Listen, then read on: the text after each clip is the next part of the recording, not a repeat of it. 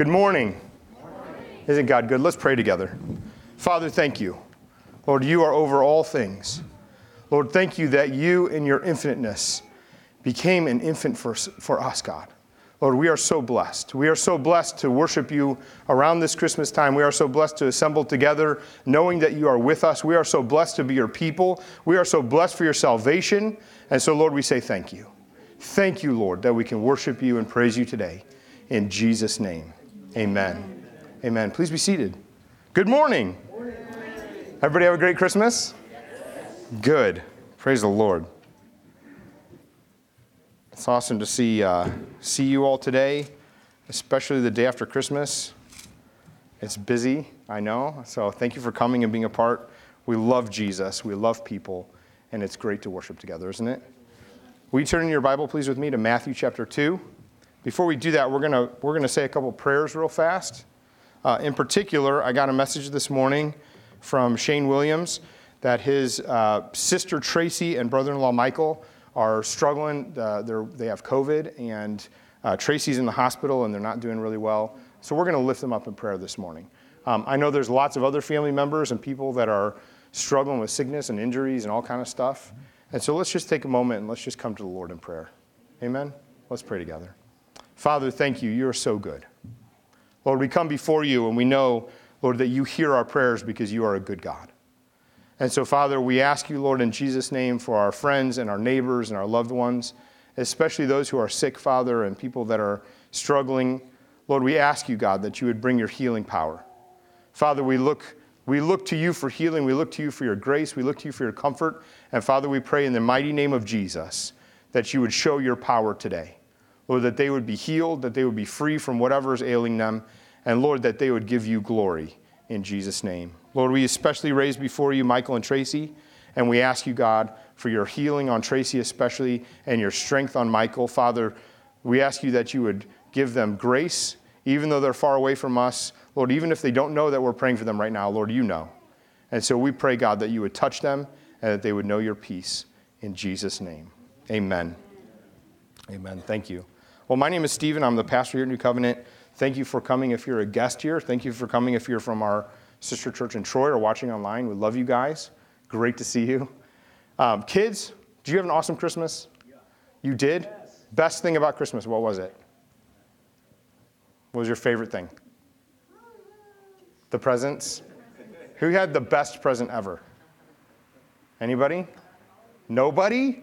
Nobody got the best present ever? Malachi, what is it? You're joining the worship team? What? All right. Awesome. Drum box thing? Fantastic. Man, do you know what that means? That also came with a gift of grace for your parents. It's a really an amazing, it's a double, it's a double present. Drum box for the kids, grace on the parents. Amazing. It's both. It's both. That's great. Awesome. Anybody else? Best present ever? Yeah. No way! Serious? That's awesome. Wow. What, what kind of gun is it? A Nerf gun? Oh man, does it shoot so far? Oh my goodness. Man. Did you know, did you know that your grandpa has um, hunted more deers than probably anybody in this room? Yeah, tons of deer, Dave Platt, working with the conservation department. He's got us all beat. Um, me definitely, because my grand total is zero. So, listen, I've tried like seven times, but uh, the Lord did not grace me with that one. Anyway, moving on. Praise God. All right, Matthew chapter two. Matthew chapter two. Okay, this is our this is the story of the Magi who come, the wise men, and they are coming to uh, find baby Jesus, and they want to worship him. And so they come. Let's let's read together here, starting at verse seven of Matthew chapter 2. The wise men have already come. They found King Herod, who's the king over the area, and they've told him about this star that's come up. And so they have discerned that this star is likely some kind of uh, supernatural event that is displaying most likely that there's the king has come. So these guys are coming from probably Persia or Babylon. And so they know from the, the exiles that happened with, uh, with the people of Israel that, they, that this king is supposed to come. and they know enough that they are coming to worship him. Now, they may not be worshiping him fully in the sense that we are thinking, but they are coming to worship this king and show him his due. Uh, when you think of this, because it doesn't say specifically there were three. So when you think of this story, don't think about three guys on a camel in that beautiful like Christmas card that you got that I probably sent you, and it's just that's all you see in the little silhouette, right? It's actually probably a caravan. So this caravan is coming. They've probably been traveling over a month. So they've been coming a long way. They saw the star. Here they come. And this caravan is filled with a lot of people. And these are important guys who have wealth somehow, and they're special. They tell the king that this, uh, this baby is born. They want to worship him. The king says, Where is it? They tell him uh, it's going to be in Bethlehem. And then in verse 7, it says this Then Herod summoned the wise men secretly and ascertained from them the time that the star had appeared. And he sent them to Bethlehem, saying, Go and search diligently for the child. And when you have found him, bring me word that I too may come and worship him. After listening to the king, they went on their way, and behold, the star that they had seen when it rose before them came and rose before them until it came to rest over the place where the child was. And when they saw the star, they, were, they rejoiced exceedingly with great joy. And going into the house, they saw the child with Mary his mother, and they fell down and worshiped him. Then, opening their treasures, they offered him gifts gold and frankincense and myrrh, and being warned in a dream not to return to Herod, they departed to their own country another way. Praise the Lord for his word. Isn't God good? Will you pray with me? Father, open our hearts that we might see you today. Lord, help us, God, that we would know you more, that we would worship you more. Lord, thank you for your call. Thank you for your grace. Thank you for your providential hand where you rule everything. And thank you, Lord, that you are our King forever. In Jesus' name, amen.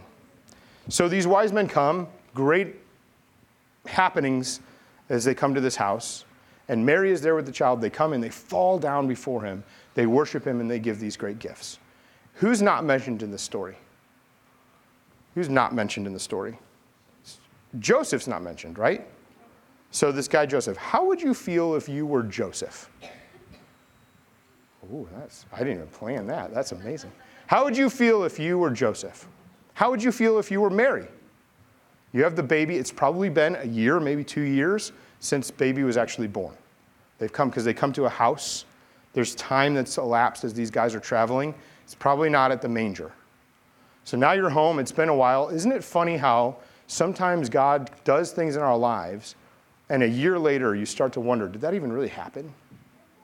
A year later you start to question, what did God say again? And here these wise men show up. They come in the house, they fall down to worship, and they give these great gifts that are exceedingly wealthy. Now, we have no indication, especially with being a carpenter, which is more like a stonemason, honestly. Joseph is not a wealthy guy. Mary, they're not in a fabulous, opulent house. And so when these wise men come and they give these gifts, these are kings that are far above their station in life, if you will, who are coming to fall down before this baby that's not in a house that's as nice as they're accustomed to. That's pretty incredible. And so here they come and they fall down and they worship. What would you think if you were Mary? Now, she's treasuring all these things in her heart. We saw this in the manger of what's happening with the angels talking to her. She treasures all these things in her heart, pondering them. Joseph, we don't get to hear a lot about what he thinks. And here's Joseph, and Joseph is receiving all this stuff. Have you tried to buy gold bars lately? I don't know if you've been out on the frankincense market lately or myrrh. This is not, this is not cheap stuff. So if you're Joseph and all of a sudden here come these kings and they put gold at your feet of your baby, this is a wild moment, isn't it? Here's what God does next. Are you ready for this? Verse 13 Now, when they departed, behold, an angel of the Lord appeared in a dream and said, Rise, take the child and his mother, and flee to Egypt, and remain there until I tell you, for Herod is about to search for the child to destroy him. And he rose and took the child and his mother by night, and departed to Egypt, and remained there until the death of Herod. This was to fulfill what the Lord had spoken by the prophet Out of Egypt I will call my son. So here's Joseph He's just received these gold bars. He's trying to figure out how he even feels about this stuff. And the Lord warns him in a dream go now. Are you prepared right now if God said, go now, right now, don't go home, go now to Canada or Mexico, or somewhere bordering us? Don't actually go to those places, I'm just saying. But are you prepared? Could you go right now? How would you do that? And then here's Joseph pondering how he's going to spend these gold bars. And the Lord says, Go now. And he has the resources in his hands to go do what God has called him to do. Isn't that amazing? And so, if you're Mary and you're Joseph, the urgency of this, the urgency of flee now, Herod's coming to destroy the child, is terrifying. And you're going to go live in a foreign country tonight. That's a, that's a big ask. But holding the resources and you see God's provision, how amazing is that?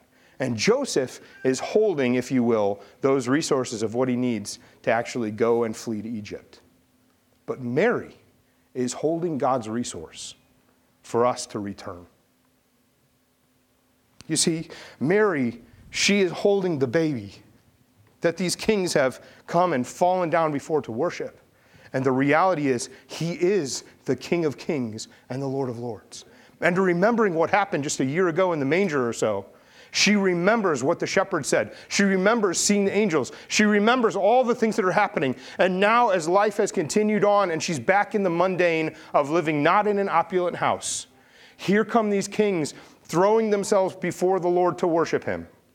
And she is holding the one resource that God has given us to deliver his people from slavery to sin. And so God will send them using these gold bars to Egypt that they might flee the destruction that will come from Herod. But ultimately, God will use that baby who will grow and live a perfect life for us, Jesus Christ, who will be our deliverance from slavery to sin. And he will be our life. How amazing is this story that God has given us of even baby Jesus who will grow to be a man who brings us to life and deliverance? You know, many years ago, I was, um, I say many years ago now, but while I was in college, which was many years ago, God help me, I was uh, home visiting. And while I was home visiting here in St. Louis, my mom had this little car. And in the little car, uh, we decided to go all together as a family. There were five of us to go uh, to see Christmas lights. Isn't that so, so fun, right? So we pile in the little car, we go to see Christmas lights, and as we're driving, we're going down Manchester Road. Uh, somebody was thirsty or something. We stopped at this little gas station, one of those 7 Eleven kind of places, and got a coffee, like a little, those mocha things or those hot chocolates, you know? Um, if you've ever had one, it's basically lava in a cup.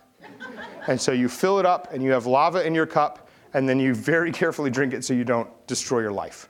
And so we go to get in the car, and the car's small. And if I'm, I'm not a small person, if you've ever seen my brother, he's not a little guy. And my sister, she's beautiful and, and small and everything. But so she had to sit in the middle. Little car. It was just a little sedan. So there was two giant behemoth guys, and then little Sarah in the middle. And then my parents were up front and they're driving. And so we're in the little car and we're seeing Christmas lights. And so we have our 7 Eleven lava drinks. This is going to be great. We're going to have the best time seeing Christmas lights. It's going to be awesome. And so I get in the car first, and then Sarah gets in, and David gets in, and we're in the car, we're getting all situated.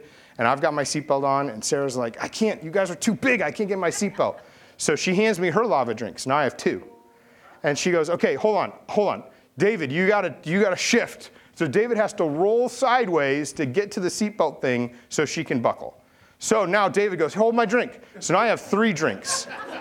I'm holding precariously as I'm sitting. Now, also, I'm very tall small sedan, so my knees are up to my chest. So I'm sitting, you know, with my the drinks on my knees. And my sister, trying to get the seatbelt, jerks suddenly. With lava drink, jerks suddenly, and all those drinks just down my pants. Lava. And so my immediate reaction was this. that was that was the actual sound I made.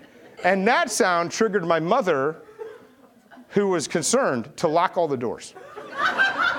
so I'm reaching for the door, and they're locked, and I can't get out. Ah, please open the door! And so I get it unlocked, and she locks them again. Three times this happened. Three smoke. I and I'm not making smoke was literally coming off of my pants.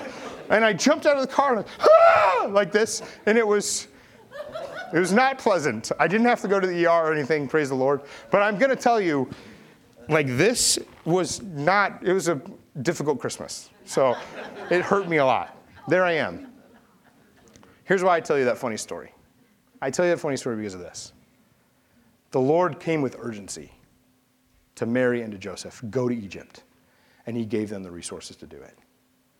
Today is a day of salvation. The Bible tells us that we all, like sheep, have gone astray. Everyone has gone his own way, that we all have fallen short of the glory of God. And the Lord's provision for us, his resource, was to send his own son Jesus, who died for us. He took the punishment of our sin but that's not the end of the story. It's not just that he took the wrath of God that we all deserved, he also came back to life again. He resurrected, he rose to life. He's our advocate, he's our king, he's on the throne, he's alive today. Jesus Christ is our king forever. The wise men got it right because they fell down and worshiped. Upon seeing him, immediately they fell down and worshiped. And today, with that same urgency of go to Egypt to save your life, I'm telling you that God, because He has given us the gospel through Jesus Christ, that He died and rose again, we have the same urgency now that we throw our lives before Him and say, Lord, you are my only salvation. Like trying to come out of that car with lava all over you, we have got to get out of the car and say, Lord, I'm yours. Because the resource He has given us is only Jesus Christ. There is no other way. There's no gold bar. There's no frankincense. There's no myrrh that we can give to God. It's only us coming before Him and saying, Lord, I am yours. And so today, as we worship the Lord, the Bible tells us that we worship in spirit and truth, and we do that by laying ourselves before Him, saying, Lord, forgive me of my sin. Lord, I'm yours. Here I am. Take me. Let me be yours forever. And with the urgency of lava on your pants, the urgency of go to Egypt now, know God's deliverance, and say, Lord, I'm yours. Forgive me I want to serve you with all, all that I am. Here I am, Lord. I'm yours. My life is yours. And I'm telling you, the provision of Jesus Christ is so much better than gold bars. It's so much better than myrrh. It's so much better than frankincense. Did you know He owns all things? Did you know He's over all things? Did you know He owns you? So come before Him and say, Lord, I'm yours. And know in your life, if you gave your life to God 40 years ago, know that all the provision that He has for you is already in Christ, and that He is our King forever. And that as we worship Him, He will reveal Himself. Amen? Let's all stand together and let's worship Him.